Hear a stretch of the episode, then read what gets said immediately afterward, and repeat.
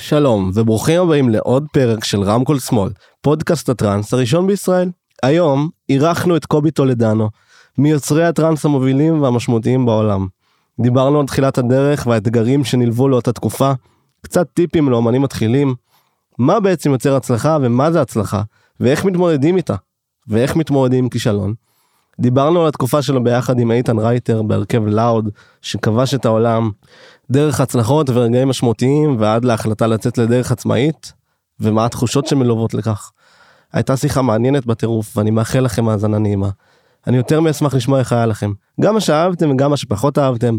כל פידבק עוזר לי להשתפר ולהמשיך את מה שאנחנו עושים כאן ואני מאוד אעריך את זה. בנוסף אשמח לתמיכה שלכם. אם אהבתם את הפרק אני מזמין אתכם לשתף ברשתות החברתיות כדי שעוד אנשים יוכלו ליהנות מהתוכן ולהיחשף למה שאנחנו יוצרים כאן. המון תודה ושתהיה לכם האזנה נעימה מתחילים. תן, תן לי בפתיח. רמקול שמאל, רמקול שמאל, רמקול שמאל, רמקול שמאל.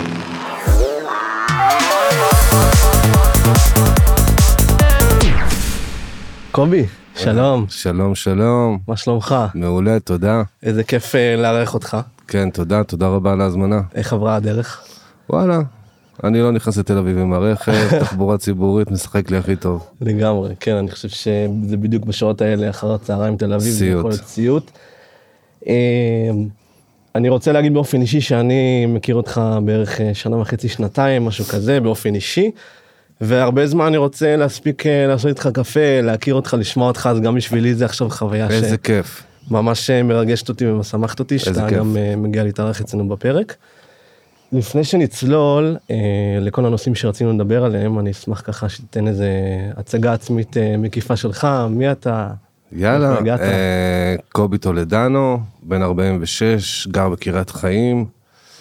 אה, בעברי הייתי חצי מהרכב לאוד, מפיק מוזיקלי, כיום רץ עם הפרויקט סולו שלי קובי, וחי את החיים. מדהים מאיזה אה, מעניין אותי ככה. איזה גיל נחשפת לראשונה לצנה לתחום הזה של אה, של מוזיקה של טראנס. מוזיקה אלקטרונית. הבנת שזה משהו שככה פועם בך. אז זהו, אני חושב שההתחלה הייתה לא ברורה, כי לא, אני הייתי, אני יליד 76, אז זכיתי ליהנות משנות ה-90 בישראל, שבעצם זה היה עוד בהתחלה והכל היה חדש, אז כאילו, לא הבנו מה קורה כל כך, לא, זה היה כאילו משהו מאוד נישתי, מאוד... זה היה נקרא אז טראנס או שהיה שם מסיבות אחר? אסיד. אשכרה. כן, מסיבות אסיד, ביערות בצפון, וזה היה פשוט, אתה יודע, סוג של... אה, לא, לא הבנו בכלל מה אנחנו חווים, פשוט חיינו את זה באותו רגע, ולימים זה התפתח והתפתח. אתה זוכר איזה מי היו מפיקים איזה מה היה המסיבות איזה רגע נוסטלגי כזה אה, אני זוכר כאילו את אה, דן קומם, אתה מכיר אותו מפעם. דנקו מם או דנקו אייסז יש לו שתי שמות כן, כן, כן. אה, רוב המארגנים של פעם כבר היום, אתה יודע, בתחומים אחרים, אנחנו מדברים על הרבה זמן אחורה. כן. מתי אתה זוכר ככה את הנגיעה הראשונית אה, שלך במוזיקה ביצירה בעצם מבחינת יצירה? כן אני חושב אצלי זה קרה בגיל טיפה יותר מאוחר. אה, בוא נגיד עברתי את כל השלבים בתור אה, בליין, רחבות, אה, תקליטן, ואז הרגשתי כזה, טוב, אני חייב לדחוף את זה קדימה עוד. הייתי גר בזמנו בניו יורק, חזרתי לארץ והייתי בן 23 נראה לי. אז זה יחסית מאוחר, יחסית מאוחר. אה, אבל כן, תמיד היה בי את התשוקה הזאת לייצר משהו שהוא שלי בעצם. מדהים. כן. באיזה שלב בערך פגשת את אה, איתן שותף שלך בהרכב לאוד. אני ואיתן נפגשנו איפשהו בתחילת 2005, וכבר באותה שנה התחלנו לשבת ולעבוד כאילו. גדול. כן, כן, זה היה 2005. גדול. טוב לאוד זה בהחלט אה, הרכב שעשה גלים ויצא לכם להופיע בבמות אה, מאוד גדולות ואני חושב שהמון אנשים אה, חוו אתכם וחוו חוויות מאוד משמעותיות כשאתם על העמדה והם ברחבה. אם אתה יכול לשתף מתי הבנת ש... שזה מתחיל אה, לתפוס גלים זאת אומרת ממצב שהתחלתם כבוא נקרא לזה פרויקט גראז' כן, ממש אה, ככה. מתי עבר מתי עברתם שלב מתי זה כבר הבנתם שזה לא איפה שהתחלתם. אז זהו, אז בעיקרון, בהתחלה שהתחלנו לעבוד, לא היה, אתה יודע, לא חשבנו על אה, כסף, תהילה, תקלוטים, מסיבות. המ- המחשבה היחידה שהייתה זה לעשות מוזיקה, שהיא מדברת שפה טיפה אחרת, שהיא לאו דווקא לפי הסכמה המוכרת. ואמרתי לאיתן, שמע, בוא נשב. כי אנחנו, גם איתן וגם אני, אנחנו מאוד פרודוקטיביים כשאנחנו עובדים, אנחנו, יש לנו הילוך רציני. אמרתי לו, תשמע, אני קורא פה איזה משהו, בואו נשב, נעבוד על סט. שמונה, תשעה קטעים שלנו, לנגן רק את זה. בלי מוזיקה של אנשים אחרים, ונראה מה קורה. יש, יש טרקים שאתה עדיין אה, מנגן היום או ש... לא, לא, לא, זה בוסרי מאוד. זה ממש בוסרי, גם גם מחשבתי זה בוסרי מאוד. האמת יש לי עכשיו אה, פלשבק רגע אני רוצה להיזכר. אמרת עכשיו משפט שיש לי תחושה ששמעתי אותו באחד הטרקים אני צודק איזה? ב Small Talk יש ציטוט שבאחד ה- באחת הגרסאות שהוא מדבר על בעצם יש שם מישהו שמדבר אני לא יודע אם זה אתה על איך התחלתי ליצור מוזיקה ו... אה, זה לא, זה לא Small Talk, זה track אחר מהאלבום האחרון, נקרא Goblin Talking, אוקיי וזה Goblin מ Psysex. גדול. הקלטנו אותו פשוט, גדול. דיברנו איתו והוא היה על speaker, ואני שומע את איתן ואת אה, אודי מדברים. ואני אומר, אני פשוט מוציא את הטלפון שלי, לוחץ הקלטה ושם ליד הרמקול של איתן. גדול. פשוט. ושערכנו את זה לא סיפרנו לו, באנו והשמענו את המוצר המוגמר בסוף כאילו, וזה היה, היה הייפ רציני כי תחשוב לא היו מסמפלים בעברית, היה אנגלית רק, או צרפתית, גרמנית, עברית לא, באנו לא, אני- ודפקנו שיחה, כאילו, באנו זה איזה דקה, דקה וקצת של מונולוג קטן. זה רגע מדהים אני אישית זוכר ששמעתי את זה פעם ראשונה ברחבה וזה היה וואו מה מה קורה פה. כן, העברית הזאת, מיוחד. העברית הזאת פתאום משום מקום. אמ, קצת עוד על אה, לאוד איך אה, איך הגיעה ההחלטה אה, לסיים בעצם לצאת לדרך עצמאית. אני חושב שזה משהו שהוא לא קרה במכה, זה משהו שהבשיל במשך איזה שנה, שנה וחצי. פשוט לא הבנו את זה, כי שאתה בתוך... תחשוב שבייבי שיצרנו הפך למשהו ענק ומפלצתי בקטע הטוב, וזה פשוט מנתק אותך וזה פשוט, אתה נהיה משועבד למשהו מאוד גדול. ובמהלך הדרך גם אני ואיתן, אתה יודע, בתור בני אדם צמחנו קצת לכיוונים שונים. ראייה, פרספקטיבה טיפה אחרת. וזהו, כאילו, זה היה כזה... לא הייתה דרמה, או משהו כזה. הרבה אנשים חושבים שהיה איזה דרמה או משהו כזה, ממש לא הייתה דרמה. אה, זה פשוט היה סוג של תחושה של מיצוי. זו תחושה של הגעתי אולי למקום שהוא מאוד מאוד יציב וזה לא בהכרח בריא לי כאינדיבידואל. בול, ממש ממש ככה. אוקיי. הבנתי. נכון, זה מקום מאוד יציב ומאוד נוח, אבל uh, ברמה האישית, צריך מעבר, ברמה האישית, אני אישית צריך מעבר גם, אני רוצה גם להרגיש טוב עם עצמי, אתה מבין? כן. ואני חושב שזה אחד הדברים החשובים, כי ברגע שאנחנו לא מרגישים טוב עם עצמנו, אנחנו לא יכולים להיות באמת טובים, נכון. בכל לא נושא. שהוא. אני מסכים. אני חושב שזו החלטה באופן אישי מאוד מאוד אמיצה. כן, אני חושב שזה עשה טוב לשנינו, אנחנו, אתה יודע, איחלתי לו מזל טוב, כשנפגשתי איתו במסיבה, הוא כאילו, אנחנו מדברים והכל בסדר. כן. אמ, אני חושב גם חלק מה... מה... סוג של הסוג של סיום של הפרויקט זה היה בעצם שכל אחד רצה אולי ללכת למקומות של לגלות את עצמו לבד. כי זה היה 12 שנים מאוד אינטנסיביות, אתה יודע, חמישה אלבומי אולפן, עשרות סינגלים, שני אלבומי רימיקסים, היינו כאילו ממש פול וואו. פאוור באולפן, ו- ותוסיף על זה הופעות בכל העולם ובארץ. אז ממש הכל סביב זה, מדהים. כן. כן, אז אה, זה בהחלט היה נראה לי תקופה מאוד מיוחדת. אני אסיים את החלק הזה בפרק בשאלה, אה, שאני מאמין שרוב מי שישמע אותנו עכשיו אה, שואל את עצמו את זה, כן. שאל, ישאל. אה, האם, נרא- האם נזכה ל- לראות אתכם שוב ביחד על הבמה מתישהו? לדעתי כן, לדעתי כן, אני לא שולל את זה ואין פה, אתה יודע, יש משפט שאומר never say never. לגמרי. אני חושב שזה יקרה יום אחד. מתי, תאריך ושעה, אין לי מושג, אבל לדעתי זה יקרה. אוקיי. אה, אישית לי זה יהיה הגשמת חלום. אני איזה ב- כיף, אני בטוח שלעוד הרבה אנשים אחרים. איזה כיף. אמ, אני רוצה לקחת אותך לרגע קצת יותר להתחלה, התחלת לדבר על התקופה של ההתחלה ואיך התחלת ליצור. אמ, כמה זמן עבר בעצם מהרגע שהתחלת אה, להתעסק במוזיקה וליצור את המוזיקה שלך, עד לרגע שאמרת וראית כי טוב, כי אתה באמת יכול אה, להתעסק, להתפרנס, לחיות ולעבוד בזה.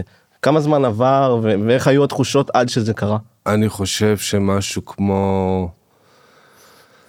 אה, משהו כמו שלוש שנים בערך, עד שלחצתי פליי על במה וואו. רשמית כאילו של עבודה של אה, אני מדבר גם על תקופה אחרת תקופה של זוכר את הדיסקים כן. אחי נוסע למארגנים הביתה חופר להם יושב איתם בבית משמיע להם מוזיקה אתה יודע לא יואו. שולח קישור עכשיו לא שולח אה, קישור לענן או משהו כזה מגיע פיזית עם דיסק. מה זה לכתת רגליים במלוא מובן ככה, המילה. ממש ממש ככה, כאילו זה בעיה בקטע של כאילו תנו לנו לנגן אפילו בחינם רק לא תנגן. מההתחלה זה היה עם איתן או שהתחלת כן, לצ- או- אני, אני, אני עוד תקלטתי לפני זה, היה לי גם, אה, עשיתי איזה כמה קטעים עם עוד בחור בשם סמואל, היום זה הרכב שנקרא וואן, בסטריאו סוסייטי, לא. סמואל ולרשטיין, מוכשר בטירוף. אה, אבל כאילו כל מה שקרה אחרי זה וכל התקופה של לפני לאוד ובוא נגיד לתוך כדי לאוד זה תקופה בערך של שלוש שנים הבנתי. משהו כזה. שלוש שנים שזה נשמע לבריאות. נשמע מאתגר וקצת רפל כזה לא ברור. חד משמעי, חד משמעי, חייב פה הלך רוח, חייב פה פוקוס, סבלנות, אה, חייב להיות יצירתיים, חייב גם, אתה יודע, אה, לארגן לעצמך איזה דיי ג'וב שתכסה לך את ההוצאות השוטפות, כי אתה עדיין גם. לא מבצע, אתה לא מכניס בינתיים כסף. הייתי רוצה שנתעכב על זה. אמ, אני בטוח שהרבה אנשים ששומעים אותנו עכשיו, בין אם זה בליינים שרוצים להתחיל ליצור, בין אם זה אומנים שכבר מתחילים ליצור ועוד לא רואים פירות, ובין אם זה בלי- אומנים שיוצרים ורואים את הפירות הראשונים. כן. אמ, אני בטוח שהאוזניים של רוב המאזינים כרגע התרחבו. רגע, מה אמרת? איזה מסר אתה יכול להעביר, או איזה, אה, בוא נקרא לזה אפילו טיפים, אתה יכול להעביר לקהל הצעיר, לאומנים הצעירים שחווים את התקופה של השלוש שנים האלה, כן. עכשיו על בשרם. מה אתה יכול למסור להם? אני יכול למסור להם כאילו שה... ש... ש... רגע האמת יגיע והוא ילחץ פליי על הבמה בפעם הראשונה אחרי כל התקופה הזאת זה קודם כל זה יהיה שווה הכל את כל התקופה הזאת.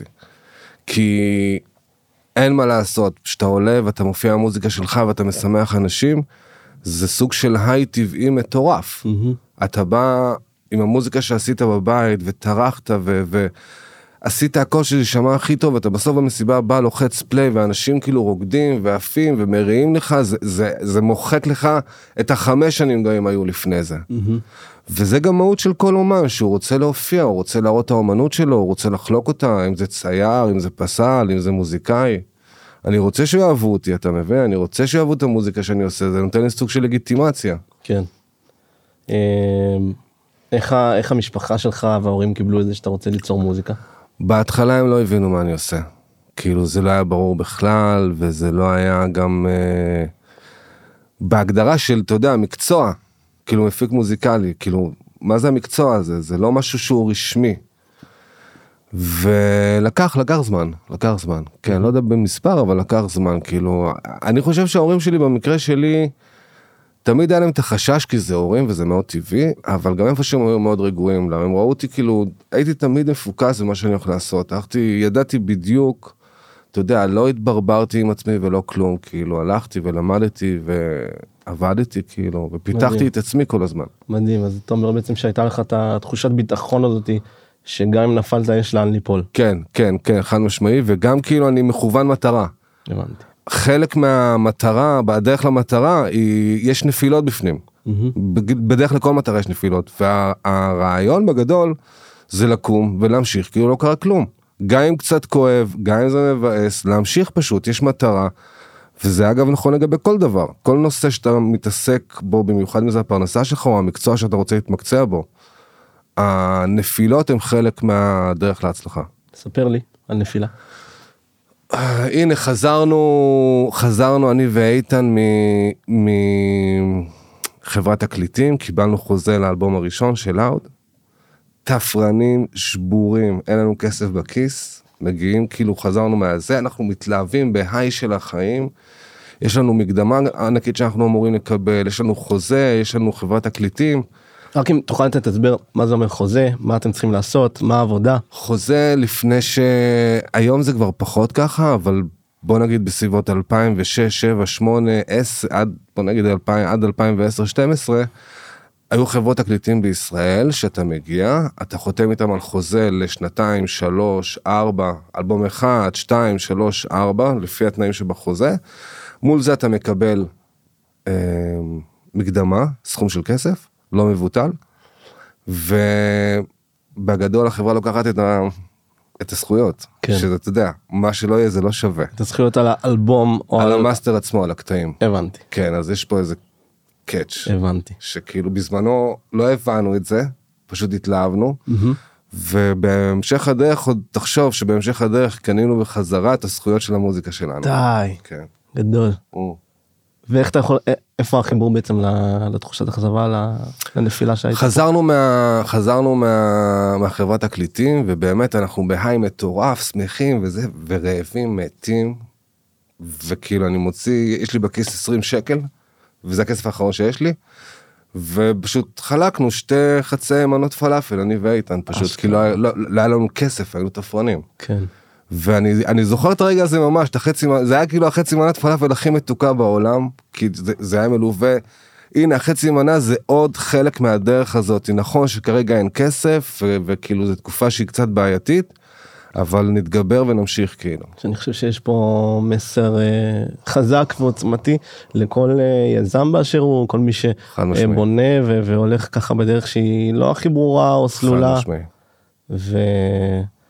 ואני חושב שזה גם מה שיוצר אה, סיפורים אה, ששווה לדבר עליהם. סיפורים יפים, כן, ב, ב, בדיעבד כן, כי באותו רגע אתה, אתה חי את זה, כן, אתה לא רואה את זה, אתה לא, אתה, אתה פשוט, אתה שומר על התנועה הזאת קדימה. כן. ויש הרבה הסחות דעת, יש, אה, אתה יודע, יש, אה, צריך לה- להשקיט בראש את הרעשי רקע, מהמם. וכמה שאפשר להתקדם כל יום, כל יום, קצת, קצת, קצת, קצת, קצת. מדהים, כן. מדהים, איזה כיף. אה, יוצא לך ללוות אומנים צעירים בתחילת דרכם, ככה לחוות את הדרך ביחד איתם, את ה, את ה, לתת לה איזשהו ליווי וזה מה שיוצא לך לעשות? האמת, אה, בתקופת הקורונה, שהייתה עלינו עד לא מזמן, אה, הייתי חייב לייצר את צינור הכנסה נוסף, וגם היה לי הרבה יותר זמן פנוי, כי לא היה לי הופעות. כן. אז התחלתי פשוט לעשות שיעורים באולפן של אחד על אחד, אצלי באולפן. זה קורס של עשרה שיעורים, שבסוף, בסוף הקורס עצמו אתה... אני מקצר לך את הדרך משמעותית באיזה כמה שנים מהניסיון שלי אתה מבין כאילו אתה. אין לך את התהיות אין לך את הרגע רגע רגע אני עוזר גם בכל מה שקשור למדיה והתנהלות מול חברות תקליטים ומול סוכנים כי. אתה יודע מלא סוכנים אוהבים את הדגים הצעירים האלה כי הם. עדיין לא מבינים ואפשר לגזור עליהם קופון טוב. מניה, זולה מה שנקרא. ממש ככה אני יכול לגזור אותו באחוזים והוא לא יגיד שום דבר הוא פשוט רוצה להופיע וצריך טיפה לשמור עליהם כי הם עדיין הם, הם בהתלהבות הזאת של החוזה שדיברתי מקודם כן. שאתה לא יודע כאילו על מה חתמת. ו...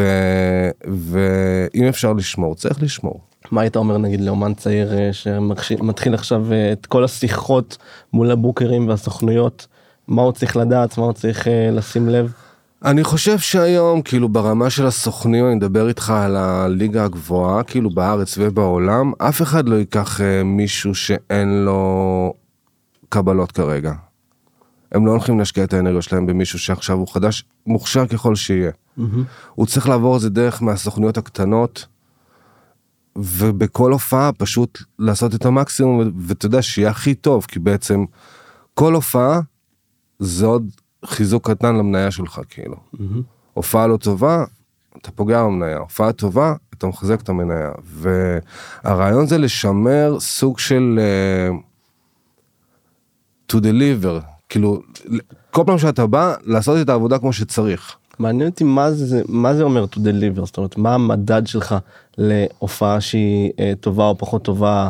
אם אני יוצר מוזיקה ואני יוצר מוזיקה שאנשים אוהבים ובגלל זה כנראה הביאו אותי להופיע, אז איך אפשר למדוד את זה? זאת אומרת, מה, מה קורה על העמדה שאני נגיד לא רואה? כן, אני, זו שאלה מאוד טובה מה ששאלת עכשיו, כי זה לא משהו פיזי כמו הספל הזה או המיקרופון לא, אני, אני בסוף מקבל עליו. מוצר כבליין. כן, כן, הרעיון, אני חושב שהאישור שלי שזה היה בסדר, בסוף, זה התגובות של הקהל. הבנתי. בסופו של יום, כאילו, איך הרחבה מתנהגת ומגיבה לסט ולמוזיקה. תן דוגמה.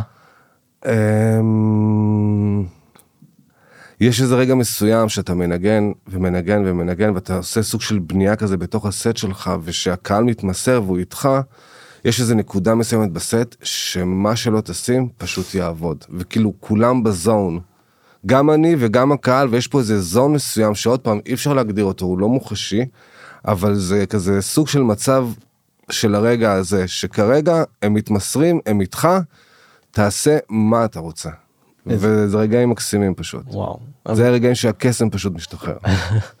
אישית יש לי עכשיו צמרמורת כי אתה בדיוק מחזיר. אותי ל- לרגעים כאלה ש... שאני זוכר שחוויתי ספציפית בסט שלך. אמ, אני חושב שזה היה בפסטיבל לופ ב-2021 שהיה לך את הסט סגירה וואו. היה סט מדהים. זה, באמת. זה אני חושב הסט הראשון שפתח לי פה את הארץ כי זה אם אתה זוכר זה היה ממש כאילו עוד סוף קורונה כזה. נכון. זה תחילת 21 משהו כן, כזה. זה היה אפריל מאי 21. לא סגר אבל כן הגבלות מסוימות כן. איכשהו החבר'ה הצליחו לקיים את הפסטיבל הזה. ששאפו עליהם אני חושב שהאירוע הזה כי אם אני אקפוץ אחורה ל-2019 אני כביכול יכול להגיד שהפרויקט שלי קובי הוזנק בתחילת 19 עם תוכניות ל-2021 קדימה אתה יודע להתפוצץ שמתי נסגר לאוד? סתם שנהיה ונובמבר 17 נובמבר 17. נובמבר 17 18 זה היה כזה פנינו לאן הופעות אחרונות שכבר היו סגורות והיה חייב לעשות אותם. ובכללי תהיות ואתה יודע פנינו לאן מה אני הולך לעשות עם עצמי כאילו והתאפסתי על עצמי תוך כמה חודשים וכאילו כבר ב-2019 התחלתי לשחרר מוזיקה תחת הפרויקט החדש. וקרה מה שקרה עם הקורונה שהגיעה וזה פשוט חתך הכל לכולם באותו רגע אז אתה מבין אז כאילו תחשוב שהחזרה ב-21 היא כאילו כמו שהתחלתי עכשיו מההתחלה כי לא זוכרים עכשיו בשנה וחצי האחרונות מה היה ב-2019. כן. אז אני חושב שההופעה שדיברת עליה עכשיו זו הופעה שממש הכניסה אותי לתודעה פה ב- בארץ כי גם הדיבור אחר כך והרשתות שלי האישי המקצועיים וגם האישיים קפצו ב... באחוזים מטורפים. זה היה כאילו זה היה אין לתאר אני הייתי ברחבה קו ראשון. אבל זה רגע זה רגע שדיברתי וואו, עליו וואו, שאתה יודע וואו. התחלתי התחלתי התחלתי בנקודה מסוימת הקהל איתי מה שאני לא אשים יעבוד עכשיו מטורף מטורף. שם זה היה ממש ברור כאילו. מטורף באמת אני זוכר את זה זה גם מלא אנשים חברים מאותם חברות ממעגלים קרובים היו שם כולם צילמו כל אחד צילם כן. מזווית אחרת אז אני כל נכון. פעם יכול לחזור ולהסתכל על וידאו אם אני צילם אני לא צילמתי כי לא יכולתי לצלם באותו- באותו זמן אבל באמת גם זה- ברגע של הריקודים תן תרקוד תעזוב את אפשר, המצלמה אי תעזוב חבר'ה לצלם. תעזבו את הסטוריז ברחבה.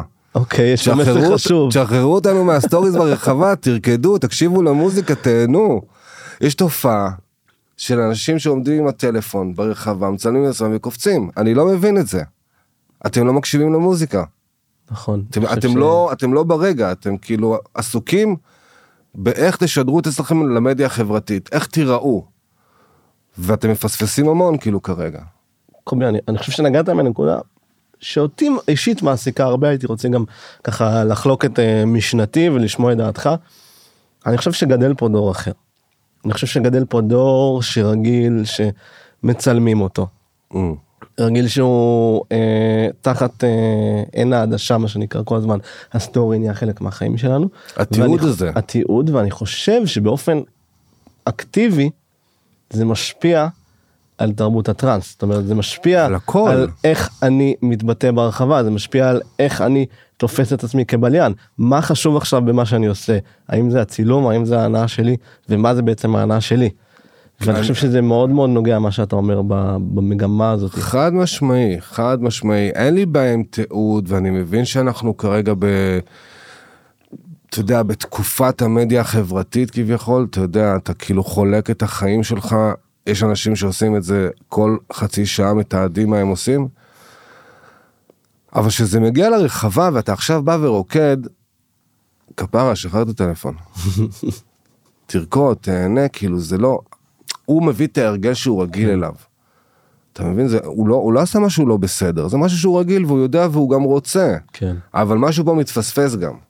כן, אתה מבין? כי בעיקרון שעכשיו אומן עולה לנגן, יש איזה סיפור שהוא רוצה להעביר. כן. עכשיו אם בשעה וחצי, שעתיים האלה, עשית 4-5 stories, פספסת המון, כן, לגמרי. לדעתי בכל אופן. האמת זה, זה מאוד מעניין הנושא הזה, אני חושב, של לאן הסצנה הולכת. מה קורה, זאת אומרת, איפה שהיינו פעם, איפה שאנחנו עכשיו, לאן זה יגיע. אנחנו לדעתך? באחת התקופות הפחות טובות, במילים עדינות, לדעתי. גם אתה בתור מפיק יכול להזדהות מבחינת לוקיישנים, או לעשות אירוע, או כל המערך הלוגיסטי היום של להפיק אירוע, כאילו הכל נהיה קשה, יקר בטירוף. בטירוף. חוסר פרופורציות בין ההשקעה שלך, וגם עוד פעם, גם אם עכשיו השקעת כסף, וקיבלת את כל האישורים, והכל סבבה, ושילמת הכל, עדיין יכולים לבוא לסגור אותך. זה- זה- באיזה תואנה כזאת או אחרת. זה מטורף. אז כאילו, יש איזו מגמה של להכניס את המפיקים לחובות, שיתעסקו עם החובות שלהם ולא יעשו אירועים, זה משהו שבוא נגיד שהרשויות בחיים לא ידעו ולא יגידו בכל, אתה יודע, בחיים לא ידעו בזה, אבל בוא נגיד בן אדם שיש עליו חוב על הראש של 100, 200, 400 אלף שקל, הוא כרגע עסוק בלהחזיר את החוב, כן. הוא לא עסוק בלעשות אירוע. נכון. אז נוצר פה איזה משהו שכאילו המערכת מדכאת בעדינות את המפיקים. כי, תשמע, כאילו זה, זה, זה לא הולך ונהיה יותר קל. כאילו, לגמרי, זה הולך, אה, אני יכול אה, להעיד מהצד שלי שזה באמת הולך ונהיה יותר קשה. אה, יותר זה יקר. משתן, יותר קשה, יותר יקר, יש יותר הגבלות. אני- יכול להגיע ללוקיישן ועם עם ה, עם הקצין או עם הקצין רישוי שאחראי על האירוע, פתאום לשמוע פריט רישוי ש, שבחיים לא שמעתי עליו, ולך תוכיח שאינך אחות, כאילו זה, זה המצב, תתמודד, אתה רוצה תעשה אירוע, אתה לא רוצה אל תעשה אירוע, אני מה אכפת לי. אה, אני חושב שזה באמת אה, נושא שלא מספיק מדברים עליו. לא מדברים עליו. זה לא עולה באף שיחת סלון, אני שומע הרבה חצאי אמיתות ו- וחוסרי אמיתות בשיחות באנשים ש- שמעלים את הדברים האלה. הייתי רוצה ש- לשמוע ממך, מה אתה חושב שיכול להיות מאפיין חשוב לאירוע? דברים שמפיקים אה, אולי צעירים בתחילת דרכם יכולים לקחת בחשבון שלדעתך יעזרו להם להיות מפיקים יותר טובים יעזרו כן. להם לעבור את ההפקה אה, בצורה נכונה יותר ובריאה יותר. תשמע, כל מסיבה לדעתי יש לה, בוא נגיד, אה, שלושה אלמנטים מאוד מאוד כאילו חשובים, שזה קודם כל התוכן המוזיקלי, קהל, סוג קהל, ומערכת הגברה. לגמרי. עכשיו, אם יש לך את השלושה אלמנטים האלה, אז- ולוקיישן. לא, אם, אז ככה, אם יש לך את השלושה אלמנטים האלה, אני אשים אותך בתוך שכונת פאבלה, הבנתי. ואתה עדיין תהנה. הבנתי. אם אני שם אותך בלוקיישן פריים אתה בכלל אבל כן. אם יש לך את האווירה של הקהל את התוכן המוזיקלי האיכותי והנכון והמערכת סאונד המדויקת והעוצמתית שעושה את העבודה יש לך מסיבה הבנתי. כאילו אחד תוציא אחד מה, מה, מה אחד מהשלושה האלה תוציא החוצה אין לך אירוע ולמה לדעתך אה, נסגרים אירועים? מה קורה ב, ב, בשטח לדעתך שגורם למשטרה להגיד או, או לרשויות הרלוונטיות זה משהו שאנחנו לא רוצים. מה לדעתך קורה שם? תשמע, זה לא לדעתי, בעיקרון אם אנחנו רוצים שינוי, זה צריך לחזור אחורה לכנסת, צריך פה שינוי חוקתי. צריך פה, כרגע במדינת ישראל, אתה בתור מפיק מגיע לתחנת משטרה, אתה מבקש אישורים, הכל טוב ויפה. מי שבסופו של יום אחראי על האירוע, זה הקצין שחתם לך על האישורים. קרה משהו, זה נופל לו על הראש. סתם דוגמה, בכל מדינה אחרת בעולם, אתה בתור מפיק מגיע להוציא את האישורים, האחריות היא נטו עליך, לא על הקצין. נכון. איזה קצין רוצה עכשיו להתעסק עם אנשים שהם טיפה שיכורים, אתה יודע, טיפה עשו איזה סאטלה. אף אחד לא רוצה להתעסק עם זה, מי ייקח את זה על הראש שלו? הוא, הוא חושב על הקידום שלו, הוא חושב על הפנסיה שלו, הוא חושב שהתיק יהיה נקי, הוא לא רוצה שום דבר במשמרת שלו. אז יש פה מגמה של להקשיח עמדות מול מפיקים, ואז זה חוזר אליך. נכון. כאילו בוא, בוא, בוא ננסה עכשיו לעשות במדינת ישראל, הנה אנחנו עכשיו סוף אה, 22, אירוע של 3,000 אה, איש במדינת ישראל. זה לא יקרה אחי. זה לא יקרה. לעבור שבעת מדורי גיהנום. שום מחוז, לא דרום, לא מרכז, לא צפון, לא ייתן לך אישורים לכזה אירוע. נכון, אני מסכים. אה, אם כי אני אה, אגיד ואומר שאנחנו... לא, גם תעבור 7-8 שנים אחורה, המדינה הייתה כאילו, זה, זה קרה, זה היה נכון. פה, חווינו את זה, ניגנתי באירועים האלה. אפילו ארבע שנים אחורה. חד משמעי. גרוב 2019, אנדרטת חד הבקעה, משמעי, 8,000 חד איש. משמעי, חד אתה היית משמעי. שם על הבמה כן, כן, חד משמעי. כן, אני חושב שבאמת אה, במרוצת השנים ראינו פה אירועים בומבסטיים, ראינו פה אה, נציגויות אה, ב- בכל רחבי העולם של אומנים ישראלים, של מפיקים ישראלים. אה, אין ספק שיש פה משהו. כן. אותי מעסיקה השאלה של מה זה המשהו הזה ומה קורה פה במדינת ישראל ש... המשהו, אתה מדבר על משהו, זה המשהו כאילו טראנס וישראל? טראנס וישראל, טראנס וישראל זה משהו ש- it goes without saying, זה משהו שבכל העולם כן, מדברים עליו. אני גם, אני שאלתי את עצמי המון פעמים את השאלה מה הזאת. יש פה? מה זה הדבר הזה? אני חושב שהסגנון, בוא, בוא נודה, הסגנון מוזיקה הזה הוא טיפה קיצוני. הוא, קיצוני הוא, לא, לחלוטין. הוא לא עכשיו ידידותי למשתמש, ואתה יודע, הרבה אנשים יגידו מה זה הבום בום הזה, אתה יודע, כמו אמא שלי. גם כמו אמא שלי. תנמיך את הבום בום הזה, כאילו. גם כמו אמא. שלי למרות שאמא שלי באה למסיבות לשמוע את הבום. לא, לא, היום, היום גם אמא שלי כאילו מבינה את זה, והיא מבינה את הבום בום הזה, כי אתה, היא רואה אותי עובד ומתפרנס ומופיע, אז היא מבינה את הבום, מדהים.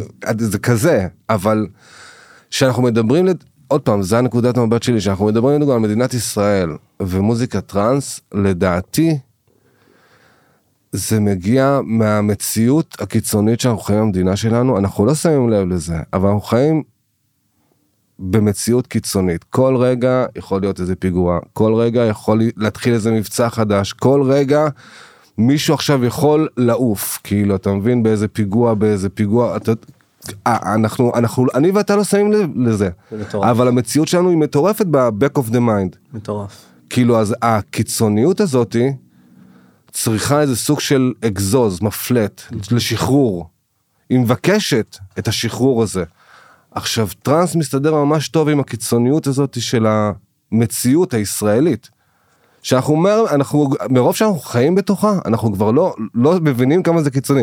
רק כשאני התחלתי בטורים הארוכים שלי בעולם, אתה יודע, אירופה, אוסטרליה, ארה"ב, הייתי חוזר לארץ והייתי אומר, בואנה, המציאות פה מטורפת. אנשים חיים על עננים. מטורף. אין להם, החיים שלהם יפים, חופשיים, נקיים. אנחנו, פה אתה חוזר, אתה מגיע לארץ, כבר בבן גוריון, הלחץ של הטירוף הזה על הראש שלך, כאילו, ו... אתה יודע, שמסתבר לחץ מסוים, צריך סוג של אגזוז, לשחרר את הלחץ הזה. זה קט- קטליזטור כזה שבעצם מנקז את הלחץ הזה החוצה, כי הלחץ לא מפסיק להיכנס. הוא חייב להשתחרר גם, כי הוא עדיין נכנס בנקודה השנייה, אז לדעתי טראנס זה האגזוז הזה בעצם, למציאות פה בארץ הזאת. אני מבין מה שאתה אומר. למתודה הזאתי, אני יותר רואה אה, שיוך לבליין, לרוקד עצמו. תקן אותי אם אני טועה. שזה מה שבעצם גורם לי כבליין לרצות להגיע ל- לאירוע אה, טראנס ולהשתחרר ולחוות את התחושה הזאת של, ה, של האגזוז שפולט את האנרגיה החוצה. אתה צריך את זה, כי ביום ראשון אתה חוזר לעבוד ואתה חוזר גם לשגרה שלך. חד משמעית. אתה רוצה מסכים. בשישי שבת ליהנות, לרקוד, לראות חברים, להשתחרר טיפה. אני מסכים עם זה. אותי מעניין, האם יש משהו באווירה הזאת, באווירה של הלחץ, של היום יום, של הפיגועים וצבא, ועשיתי... אה, הכל, נורמות קרבי? חברתיות, חרדות, הכל, שים אותי מעניין. איפה אתה כאומן, כיוצר פוגש את זה? איפה אתה בתהליך היצירה שלך? יכול להיות שזה משפיע, איך זה משפיע, איך אתה נותן לאנרגיות האלה לתעל אותך כן. בתהליך היצירה שלך. כן, שאלה מאוד טובה. אני עכשיו, כאילו רק עכשיו ששאלת אותה, אני בעצם יכול להגיד את זה, לא להסתכל על זה אף פעם בצורה כזאת. אז אני פשוט ב state of mind של היצירה, שאני ב mood של יצירה באולפן, אני פשוט מתנתק מהמציאות הזאתי, וב vision שלי, אני כרגע מנסה לייצר איזה אטמוספירה מסוימת. ש, שתיתן איזה ניתוק מהמציאות הלוחצת הזאת. אני, בשלב היצירה אני מתנתק מהמציאות הלוחצת הזאת בראש, אני אחזור אליה עוד מעט, ושאני יוצר וכותב ועורך מוזיקה, אני חושב על הבן אדם שרוקד, שכרגע, שיהיה לו איזה ניתוק קטן, שיהיה לו מקום קטן לעוף אליו. וזה החשיבה שלי, אני לא יכול, אני לא, אם אני הייתי עכשיו מתעסק בלחץ היומיומי של מדינת ישראל, אני בספק אם הייתי יכול לכתוב מוזיקה. כשאתה כותב מוזיקה, הראש צריך להיות נקי. כאילו, גם אתה לא אמור להיות מוטרד, אתה, אתה אמור להיות כאילו לבוא פתוח ונקי. נקי הכוונה בלי אה, מניירות, בלי כן, מסכות. בלי עכשיו החברה עושה סרטים, התבאסת, אתה עצוב, קמת לא טוב, אני יודע מה, אלף ואחד דברים, אתה יודע, היום אנחנו סבבה, היום אנחנו פחות סבבה, אתה כאילו, ממש יכול לראות מקומות שבהם אתה כותב כשאתה לא נקי ואז יוצא אה, טרק או, או סקיצה שלא לא אהבת אותה? זה מה שאתה... אין, יכול- אה, אין, אה, לא, אין, אין חיה כזאת עם משהו שכתבתי שאני לא אוהב אותה, יש דברים שאני יותר מתחבר, יש דברים שאני פחות מתחבר, כי עוד פעם, בכל טרק שכתבתי יש איזה חתיכה קטנה מהלב שלי בפנים, ואני תמיד אוכל לזהות את זה, אבל אה, כל כמה זמן מגיע איזה טרק לאולפן שפשוט מזעזע לך את המציאות ואתה אומר מאיפה הבאתי את זה בקטע טוב, אתה לא יודע מאיפה זה בא. עכשיו, וזה סוג של אבן דרך בקריירה המוזיקלית שלך, יש, לכל אומן יש קטעים מסוימים שהם אבן דרך בדרך שלו. איזה, שיכול- איזה, איזה אתה יכול לשים את האצבע? אצלי לדוגמה סקוואר פושר כאילו זה טרק שממש ממש מזוהה איתי הוא גם מנוגן המון והוא גם מאוד מאוד אהוב על הקהל כי הצלחתי לשלב שם אווירה של פסאי טראנס שיכור כזה עם קצת אתה יודע עם קצת אלמנטים של טכנו וזה ממש מדבר את השפה היום. אה, בוא נגיד בתקופה של לאוט סמולטוק אתה יודע אפריקה וואו. זה זה הרמיקס ל-DMT, וואו. אתה יודע, זה דברים שאנחנו יודעים שבקריירה שכתבנו אותם, כאילו זה דברים ש... אוקיי, הולך, לק... הולך להיות אפקט מסוים אני, אני חושב. ששלושת השמות שאמרת, אה, השמות האחרונים זה באמת tracks שלא רק שעליי הם השפיעו ואותי כשאני חווה את ה track הזה ברחבה כן. קורה משהו אצלי. אני חושב שזה יצר אה, איזשהו גל עולמי ו... וממש אבני דרך אה, ב... בתעשייה הזו של, של הטראנס או progressive טראנס או איך היית מגדיר את זה בעצם את, ה... את הסגנון הזה. אני, ש... אני לא טוב בלהגדיר ולשים את זה בתוך משוואה, הייתי קורא לזה, אני, נוח לי לקרוא לזה psytrance. כאילו להגיד לך זה full on progressive, אני פחות טוב בהגדרה, אני גם לא, לא בן אדם שאוהב לשים דברים בתוך מסגרת מסוימת. אני חושב שכן, זה כמו גויאבה, או שאתה אוהב את זה או שאתה לא אוהב את זה. לגמרי. אתה מבין? כאילו, ואם אתה אוהב את זה, אתה ממש אוהב אתה את זה. מטורף על זה. כן, אתה מטורף על זה. זה- לגמרי. זה כזה כאילו. לגמרי. אחי, אנחנו ראינו אנשים בכל העולם, כאילו מגיעים ומתקעקעים עם הלוגוים על הגוף שלהם, ושולחים לך דברים מרגשים ברשתות, וכאילו, אתה יודע, אני בחיים לא הייתי עושה קעקוע של ההרכב שלי, אבל בן אדם, שהמוזיקה שלו נגעה בצורה, המוזיקה שלנו נגעה בצורה כזאת, הלך למקעקע וקעקע את הלוגו על הגוף, עשית משהו טוב. כאילו, איזה, איזה עוד תחושות זה מעלה אצלך כבן אדם ש... ש... אני לא יודע אם אפשר, ת... אתה תגדיר את זה, אבל אני חווה את מה שאתה מספר כלהיות בעוז רקורים אולי, או להיות במקום שמסתכלים כן. עליי, איזה תחושות אתה כקובי חווה כשאתה מבין שזה מה שקורה. קודם כל אני נבוך, באמת, אני, אני לא טוב עם מחמאות, אני נבוך. וסתם דוגמא, אם אני עכשיו אחזור ללאוד, והיום, ועכשיו אני אומר את זה בוודאות כי אני יודע, אני לא חושב שהבנתי באמת את האפקט של המוזיקה על האנשים רק אחרי שהתפרקנו ועברו, אתה יודע, זה כבר חמש שנים עברו, אבל אני חושב שרק איזה שנתיים שלוש אחרי שנפרדנו, התחלתי להבין את האימפקט שהמוזיקה עשתה על אנשים, כי כשאתה חי את זה, ואתה בהופעות, ואתה רץ, וכותב מוזיקה, ו, וסוכנים, וטיסות לחו"ל, אתה, אתה, אתה לא, אין לך את הזמן לעצור ולהתייחס לזה. אתה מקבל את זה לצערי, ב, לא בתור מובן מאליו, אבל אתה מקבל את זה בתור... אה, זה חלק מהדרך. כן. אתה לא באמת עוצר להתייחס לזה. אז שבעצם, אתה יודע, שהתפרקנו וכל אחד הלך לכיוון שלו, אז אני חושב שזה שקע יותר. אני חושב שגם אני יותר זיהיתי את עצמי בלאוד אחרי שיצאתי לפרויקט סולו כאילו אתה מבין כי ששתי אנשים עובדים זה עושה את זה זה עושה את זה אבל אין חלוקת תפקידים מוגדרת. בשנייה שהתחלתי לעבוד על הפרויקט שלי אני חושב שזיהיתי מה אני יותר הבאתי ללאוד בתור אומן. כי כשאתה ביחד לפעמים הגבולות מטשטשים אתה לא יודע אתה תמיד מנסה גם לספק את השותף שלך. כן. אתה מבין? כאילו שגם הוא יאהב את זה. מערכת יחסים. כמו כל מערכת יחסים. לכל דבר, לכל דבר, אינטימיות במקסימום, מריבות במקסימום, הכל במקסימום. וואו. כן. תשתף על ה... אה, אני אשמח לשמוע ממך. מה שונה בפרויקט החדש שלך כקובי לעומת לאוד, ולא דווקא בהכרח אה, ברמת אה, הסגנון, כן. אלא יותר ברמת ה- ה- המטרה. זאת אומרת, מה, מה לא היה לך בלאוד? מה לא היה לי, קודם כל או, בלאוד, או מה לא היה, לאוד זה היה שני אנשים. עכשיו אצלנו שאני ואיתן עבדנו, היה לנו חוק אחד, מאוד ברור. ואני חושב שזה, שזה גם בדיעבד החוק הזה זה גם לדעתי סוד ההצלחה שלנו, כאילו איפשהו של לאוד.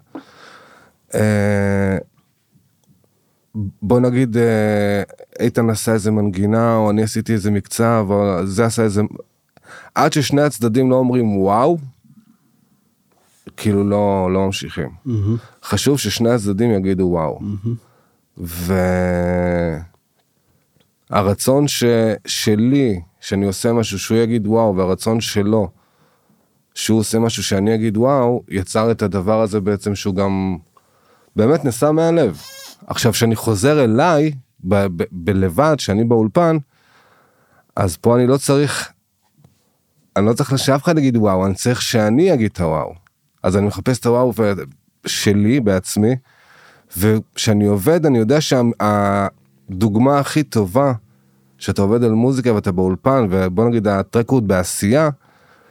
אם קרה מצב שקמת מהכיסא בלי לשים לב והתחלת לרקוד מהמם, תדע שזה עובד. גדול. אני קראו לי מלא מצבים שאני פתאום מוצא את עצמי ואני אומר לעצמי באיזה קטע קמתי לרקוד גדול, אני לא שמתי לב גדול. ואז אתה אומר טוב יש פה משהו וואו, האמת, כן. אני חושב שזה כלל אצבע. יש פה משהו יש פה משהו זה משהו אתה יודע כבר זה סוג של רפלקס כזה של הגוף. לא, אני חושב ש... בוא'נה, כל הדיבורים האלה עושים לי חשק לאיזה רחבה. היי, מה נעשה עם זה שיום שני היום והסופה של עוד מלא זמן. כן אנחנו אחרי הסופה של האמת אבל אה, כן כן אנחנו גם נכנסים עכשיו לחורף. לאן זה הולך הפרויקט? אני כרגע מבחינתי יש לי על הפרק עוד סינגל אחד שיוצא סוף החודש איפה אתה מוציא אותו? בננו רקורדס בלייבל שלי זה או סוף החודש או אמצע ינואר אנחנו עדיין לנו תאריכים כי העטיפה לא סגורה וה master עדיין כאילו לא לא הגיע מהאולפני מאסטרינג. אז זה תלוי בזה אבל אחרי ה release הזה כאילו הסינגל הבא שלי כאילו כבר מעכשיו כל הפוקוס שלי זה על האלבום. אני חייב להוציא את האלבום הזה כבר האלבום הזה כתוב כבר שנתיים שנה וחצי. אני כרגע צריך כאילו לשבת על, ה... על ההפקה שלו, על המיקסים והליטושים וכל הפולישים הקטנים שהוא יישמע טוב ומדויק. שכמה tracks יש באלבום? ב track יהיה נראה לי בין תשעה לעשרה קטעים, אין שיתופי פעולה. וואלה, לא רציתי שיתופי פעולה באלבום הראשון, רציתי להביא את עצמי במקסימום, מה אתה אומר? go big or go home אחי, כאילו זה הכל מבחינתי. קטעים שעוד לא יצאו לאוויר העולם? או שזה קטעים עשרה ששמענו? קטעים חדשים. ויצא לנו, לי נגיד יצא לשמוע אותם ברחבה פה ושם? ברור, אני, אני בודק אותם, אני עושה להם test drive תמיד. אבל תחשוב שכאילו, ה test drive שאני עושה כרגע זה חלק מה... אני חוזר הביתה, ואז אני אומר, טוב, תגביר את זה, תנמיך את זה, תסדר את זה, תעשה את זה, כי בעצם בחוץ, זה המבחן, ההגברה, כן. ש... והתגובה של הקהל. אז אתה חוזר ומדייק, חוזר ומדייק, חוזר ומדייק, אבל בסוף זה יהיה, כן, זה יהיה אסופה של תשעה, עשרה קטעים, שלא יצאו, שהם חדשים. וואו. פה ושם אתה מכיר איזה אחד או שתיים, כי אני מנגן אותם כבר איזה שנה, שנה וחצי, אבל אה, אה, הם עדיין לא במקסימום שלהם. מעניין אותי לשמוע גם בשביל מי שלא בהכרח אה, אומן יוצר, בליין, אה, וגם אותי האמת זה מעניין. מה המשמעויות של שחרור אלבום? אם זה ברמת האומנות, הפן האומנותי, אם זה ברמת ה entertainment והתקשורת עם הקהל, אם זה ברמת ה business. מה קורה ברגע ששחררתי אלבום לאוויר? אוקיי, ב- בפן האומנותי זה וי רציני, זה אלבום אומן, זה אומר שעכשיו תשעה, עשרה קטעים מקוריים שאתה כתבת, שאתה איבדת, שאתה מקססת, יוצאים לאוויר העולם. זה בעצם, זה הסיפור שלי, נכון להיום, אחרי השנתיים שלוש האחרונות. זה כרגע הסיפור שלי וזה, אלה הרגשות שלי כרגע, ככה אני מגיש אותם. בפן של הקהל, אתה תמיד מקווה שהם יאהבו ויחבקו את זה, אתה לא יודע, אתה לא יודע מה יהיה, אתה מקווה שיאהבו. כי יש סיכוי גם שלא יאהבו, אתה יודע. כי אם הם אוהבים, זה לגיטימציה שעשית משהו שהוא טוב, אם הם לא אוהבים, משהו בחדר עריכה לא היה טוב. בפן העסקי, זה לגמרי, בוא נגיד אם אתה אומן צעיר והוצאת אלבום עכשיו, אז זה לגמרי סוג של, אה, אוקיי, אפשר לסגור אותו למסיבה בחו"ל. יש לו, יש לו סט, יש לו הופעה. הבנתי. סוג של אישור שיש לו, כאילו כרטיס ביקור. כן. כרטיס ביקור שגם בחוץ. מציג את מי אני ולא רק כן. מה אני עושה. זה לא EP, זה לא סינגל, זה לא track אחד או שתיים שיצאו עכשיו, זה... זה עכשיו יש פה איזה 60 דקות של מוזיקה, אתה יודע, כאילו, יש פה, יש פה סיפור שהאומן מספר. היית, היית אומר נגיד שזה איזשהו אה, מיילסטון שאומן צעיר ש... צריך לשאוף אליו זאת אומרת אחרי זה אתה יודע להגיד באופן אה, לא ודאי אבל מההתרשמות שלך שזה מהווה מקפצה לאומנים צעירים. אה, מעניין אותי לשמוע באמת מה אני אם אומן צעיר עכשיו חושב איך הוא רוצה לנהל את, כן. המשאבים שלו האם לנהל את המשאבים שלי לכיוון איפי סינגל כן. או אלבום. אם אתה אומן צעיר, אז כמובן שסינגלים ואיפים, כי אלבום זה כאילו אתה, אתה יודע, אני, באלבום שאני הולך להוציא, כאילו בשנה הבאה, תחשוב שיש שם טרק מלפני ארבע שנים, וואו ויש גם טרק מלפני חודשיים. וואו עכשיו, כל הזמן הזה עשיתי עוד מלא מוזיקה, חוץ מהקטעים שאני מדבר עליהם. אבל כל פעם בא איזה טרק, וכאילו משהו בתודעה, טוב, זה לאלבום, שים את זה בצד. גדול כאילו תמיד זה היה ככה, אתה יודע, אני כותב, כותב מוזיקה, טוב, זה לאלבום. גדול. זה סוג של פס ייצור כזה, שאתה אומר, טוב, את זה אתה מוציא, זה יהיה פה. ואני חושב, בתור אומן צעיר, אומן צעיר לדוגמה, שהוא עדיין לא מאופס על הכיוון, על הסגנון, על מה שהוא רוצה להביע, חכה קצת. תישאר בז'אנר הזה של הסינגלים והאיפים, תתבטא, תתפתח, תגדל דרך זה, כי כל פעם, אתה יודע, כאילו שואלים אותי, מה הטריק שאני הכי אוהב? כאילו הטריק שאני אישית הכי אוהב זה הטריק האחרון שעשיתי. והטריק שעדיין לא כתבתי. כאילו כל מה שלפני זה אני לא יודע כאילו כמה אני אוהב, לא אוהב, זה מאוד מורכב. אז אה, אבל אני כאילו, אתה יודע, לא בקטע מתנשא, אני פשוט חושב שאני כבר מזוהה עם איזה סגנון מסוים. כן. שזה חוזר לאומן הצעיר, יש מצב שהוא יוצא מוזיקה טיפה יותר מהירה, מוזיקה, מוזיקה טיפה יותר איטית, סאונדים כאלה, סאונדים כאלה, מקצבים כאלה. הוא צריך לגבש את עצמו כן. לפני שהוא כותב אלבום, כי אם, אם הוא יתחיל מהאלבום זה יכול להיות אסופה של קטעים שונים, לאו דווקא לא טובים, יכול להיות טובים, אבל אין איזה חוט מקשר ביניהם. זה גם רעיון של אלבום, שיש איזה חוט מקשר כן. מבחינת סגנון. שזה סיפור. כן. שמסופר. אה, אני אקפוץ איתך לתחום אה, שונה לחלוטין ממה שדיברנו עד עכשיו. אוקיי. מעניין אותי אה, איך החיים, במרכאות אני עושה כוכב רוק או אומן פרפורמר. אני הכי לא כוכב רוק. כן. ברור לי שההגדרה האינדיבידואלית כן. היא, היא שמורה אליך והכל טוב אבל בסוף מישהו שבאור הזרקורים שהוא מוכר, שהוא מוכר, מוכר, רוצים להצטלם איתו, רוצים איתו, הוא להתחבק מופיע איתו. בעולם, כן. הוא, הוא טס. אמ, איך זה מתכתב על אותו תדר של החיים האישיים שאתה רוצה ליצור? אמ, ובעצם זה, איך, איך זה השתלב בזה? עד עכשיו. אוקיי, אז זו שאלה מאוד מעניינת, וגם כל אומן אה, יגיד לך את מה שאני אמרתי לך, יש תקופה בחיים, בוא נגיד שאתה אתה מצליח, כאילו שזו ההצלחה הראשונה שלך כביכול, אז איך שלא תהפוך את זה, עולה לך. מהמם. עולה. גם אתה, אתה, כאילו מה זה עולה? לא בקטע רע, אבל עולה לך טבעי, כי יש פה סרטיפיקט, יש פה קבלות, הדברים כן. שעשית. פתאום אני שווה, תחושה של אני שווה. המחזורים שלך גדלים, ההכרה שלך גודלת, היומן שלך מפורק. איך שלא תסתכל על זה, שאני מדבר על ההצלחה הראשונית, כאילו, אתה יודע, של בן אדם שעכשיו התחיל לעשות מוזיקה והוא פרץ. Mhm. אז יכול להיות פה איזה טשטוש מסוים, אתה יודע, של אה, כל אחד, והטשטוש שלו כמובן. אני חושב שזה המון עניין של גיל ובגרות גם, כאילו איך אתה מנהל את זה, כאילו אם האגו שלך מנהל אותך, כפרה תשחרר, אתה לא תתקדם לשום מקום. נכון. אם אתה מבין ש...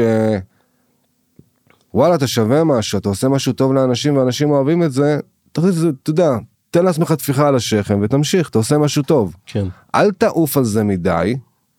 אני לא אומר לא לעוף, תעוף, כאילו עם עצמך. כן. כאילו ב- באישי, בפנימי שלך. אבל אה, אני מכיר לא מעט אנשים שזה ניהל אותם והם פשוט התרסקו. יצא לך אולי לראות על עצמך מקומות ש... ששמת לב שזה מתחיל לנהל אותך וידעת לנהל את זה בחזרה כדי לא, זה ניהל אותי פשוט. זה ניהל אותך. בוא נגיד שהארבע, חמש שנים האחרונות של לאוד היינו בטורים מטורפים, ועוד בגלל שהיינו שניים, אז יש אפשרות שאחד ייסע לפה ואחד ייסע לפה. כן. להביא יותר כסף. כן. וזה פשוט ניהל אותנו. מה זה אומר? זה אומר שאתה כאילו בסופש תופר שתיים, שלוש, ארבע מסיבות בנפרד. אה, רוב הסיכויים שאתה גם טס, מכניס איזה חול באמצע לאיזה 24 שעות וחוזר. ואתה כאילו... זה, זה קשה, זה מעייף. גם כשאתה מופיע, אתה אמור, במרכאות אני עושה עכשיו, להיראות במיטבך. כן. להיות, לחייך, לשדר כאילו עסקים כרגיל, ולפעמים כאילו, אחרי סוף שבוע שעכשיו עברת שניים שלוש הופעות וישנת אולי שעה שעתיים, קשה להיות אה, במיטבך, איך שלא כן. תהפוך את זה ברמה הפיזית, אתה ברור. מבין? אז אני חושב שהאיזון הזה של כמות הופעות, חייב, חייב להיות פה עם יד על הדופק, אתה מבין? כאילו כי... אני, אני יכול להגיד בוודאות שבסוף אני ואיתן נשחקנו.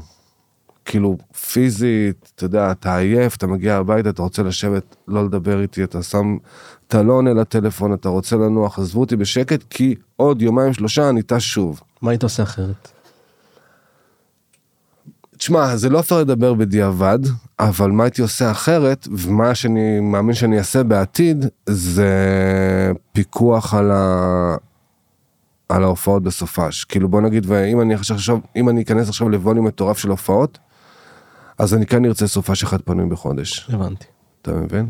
הבנתי. כאילו אם עכשיו יש לי ווליום של 2, 3, 4 הופעות בסופש, אני ארצה אחד, בשקט.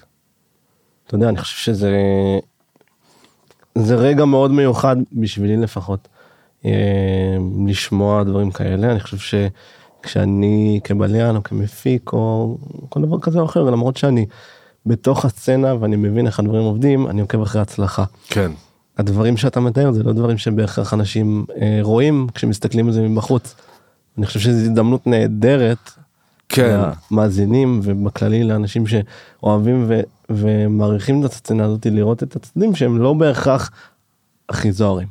אז בוא חבר'ה, יש הרבה יותר לא זוהרים מזוהרים.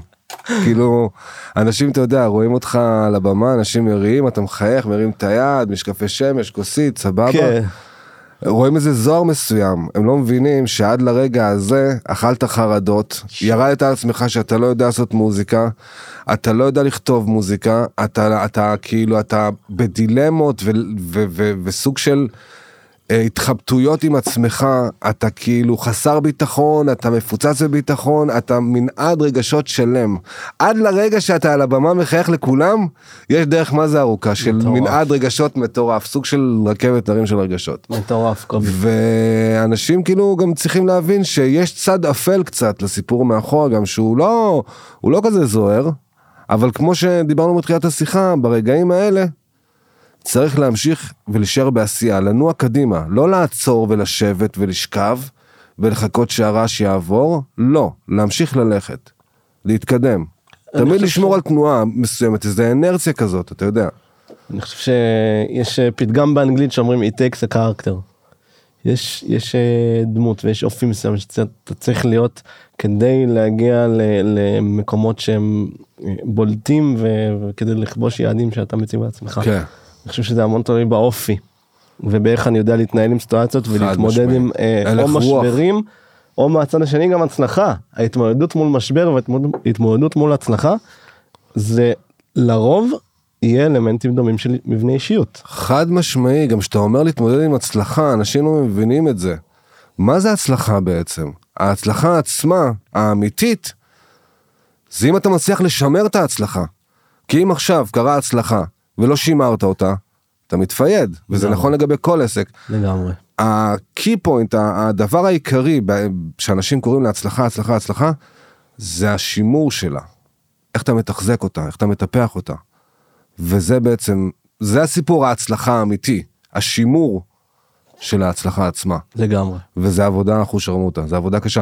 תחזור אחורה למה שאמרנו, האנש- מה שאנשים לא רואים, מריבות ו- ו- וכאילו רכילויות ורעשי רקע ואתה יודע כאילו בוא נגיד שיש סוג של אנשים שגם כואב להם שמישהו מצליח. והם כאילו לא מדברים אה, את המילים הכי נחמדות ובעצם הם הג- הגדירו את עצמם בתור חברים שלך פתאום אתה מבין כאילו יש אנשים שקשה להם לראות גם אנשים מצליחים אני חוויתי את זה המון בחיים שלי, אבל מבחינתי זה רעשי רקע. אני לא, אני לא אחראי ל- למה בן אדם אחר מרגיש, או מה בן אדם אחר עושה. כן. אני אחראי למעשים שלי, ולהתנהגות שלי. וזהו. וואו. אמרת פה דברים שנחקקו ו- ואני עוד... לא, גם כאילו. אנשים מתבלבלים לפעמים, בשנייה שאתה מפתח ציפיות, רוב הסיכויים שתתאכזב. נכון. אל תצפה לכלום, ואם זה הגיע, איזה כיף. גדול. איזה כיף אם זה הגיע. גדול. אבל אל תצפה. תשחרר. אתה גדול. מבין? תמיד, תמיד, ת, ת, תשים לב גם, לא משנה מה, כשאתה מטפח ציפיות, רוב הסיכויים שיהיה פה זה אכזבה. זה יכול להיות לפני פרזנטציה בעבודה, זה יכול להיות לפני דייט עם בחורה. כל דבר, כל דבר. אשכרה. מדהים. אה, קובי, שאלה אחרונה לפני אה, דבר. סיום. פש, עבר מהר. עבר מהר בטירוף, אני חייב להגיד, אני עף פה באוויר. איזה כיף. הייתי יכול להישאר איתך כיף. שעתיים. אוקיי, עוד לא סיימנו. אמ, ככה באמת זה לא בדיוק שאלה זה יותר אה, נושא שאותי מעסיק ו- כן. ומעניין אותי בתור מפיק לשמוע את דעתך כמפיק אה, אה, ב- גם מפיק זאת אומרת בצורה שונה. יש פה סצנה אלקטרונית בארץ כן, יש פה שני תת סצנה טראנס וטכנו. כן. איך אתה כמפיק טראנס רואה את ההתפתחות של סצנת הטכנו כן. ואת ההשפעות שלה על סצנת הטראנס. אתה שאלת שאלה שמאוד מתכתבת עם התקופה, כאילו זה קורה עכשיו, זה התחיל לפני הקורונה, בקורונה זה התפוצץ, ועכשיו זה ממש ממש גדול. תשמע, המוזיקה שהאנשים היום קוראים לה טכנו היא לא באמת, זה לא טכנו טכנו, מה זה עזוב, אומר? לא- כי תסביר. טכנו אמיתי הוא קודם כל ב-BPM הרבה יותר גבוה, הוא לא כזה מלודי, הוא מאוד מאוד עצבני, והוא מאוד מאוד מלנכולי. כאילו, ברלינאי כזה progressive מאוד, טכנו כן. progressive house. לא, טכנו, במילה טכנו זה 140 BPM, 142 וואלה. BPM, מכונות על הראש שלך, ברגן בכל הכוח, זה לא עכשיו מלודיות של בוא נתחבק. אתה יודע, מלודיק האוס, מלודיק, לא יודע איך קוראים לזה בכלל היום. אז עזוב, בוא, בוא, בוא נשים את, את המשוואה אותי בתוך טכנו, אוקיי, בוא נקרא לזה טכנו לרגע. אני חושב שכאילו, יש איזה יחסי גומלין בין הז'אנר הזה לז'אנר הזה. תשים לב גם שהקהלים עצמם הם אה, מאוד ספציפיים, אתה יודע, הם מי שהם, וזה... יש משהו במדינת ישראל שכל כל כמה זמן יש איזה טרנד מוזיקלי בנוסף לטראנס. פעם זה היה אלקטרו, אחרי זה זה היה דאפסטפ, כן. אחרי זה הטכנו נהיה מאוד בולט. כן. תמיד היה איזה משהו בנוסף. הטראנס יכול להיות שהוא היה ב front, יכול להיות שהוא היה ב back, אבל תמיד הוא היה ברקע איכשהו, ותמיד התווסף אליו עוד איזה ז'אנר מהצד. אמ, תשמע, מוזיקה זה מוזיקה, זה כמו אוכל, על טעם וריח, אין סיבה להתווכח. אני אישית חושב שככל שיש יותר אירועים, לא משנה הסגנון המוזיקלי, ו- ואנשים יוצאים ומבלים ונהנים, בקטע טוב, ולא עושים בלאגן ופורצים גדרות ושוברים ו... ו... ו... ו... הורסים את כל הכניסות, ואתה יודע, ממש מחריבים את האירוע, אז זה טוב, אנשים יוצאים, מבלים. זה חוזר למה שדיברנו מקודם, משחררים את הפאניקה ואת הלחץ, וביום ראשון הם חוזרים למשרד סבבה. לעוד שבוע, לעוד סיבוב של לחץ. פה ב... בסיר לחץ הישראלי, כן. כן. זה מרתק. אמ, קובי לסיום יש אה, נושא שהיית רוצה לגעת בו משהו שלא לא עברנו עליו? אמ, וואלה, את האמת, תהיו טובים, תירגעו חברים, בלי עצבים, בלי מכות, בלי קסדות לראש, תשחררו, החיים יפים, יקרים, אנחנו איבדנו שליטה על מה שקורה פה, אני רואה את האלימות, פותח עיתון או שומע חדשות, אני בהלם עם מה שקורה פה, חבר'ה, תירגעו, תנשמו רגע. תנשמו כאילו, מה נסגר? בן אדם נרצח על חנייה? בן אדם מקבל קסדה על הראש כי הוא דיבר לו יפה? אז היה. אני, יש פה איזה גל אלים בכל המגזרים, בכל השכבות גיל, ב, אתה יודע, זה, זה עולמי, זה לא בישראל. נכון. זה, זה תופעת לוואי של הקורונה. היא לא הייתה לפני הקורונה, לא היה גל קל אלים כזה לפני הקורונה. חבר'ה, תנשמו אוויר. תשחררו כפרה. אל תענו. תתקדמו ביום שלכם, למטרה שלכם. לא להתעכב על שטויות. אני לא יודע למה אמרתי את מה שאמרתי עכשיו, זה משהו שמאוד כאילו, אתה יודע, בחודשיים שלושה האחרונים, אתה שומע, אתה יודע, עוד מקרה אלימות, עוד מקרה אלימות, עוד מקרה אלימות, וזה לא נעצר. כן, אני חושב שזה דבר שמאוד אותנטי ואני מאוד שמח לשמוע את זה ממך. אני חושב ש...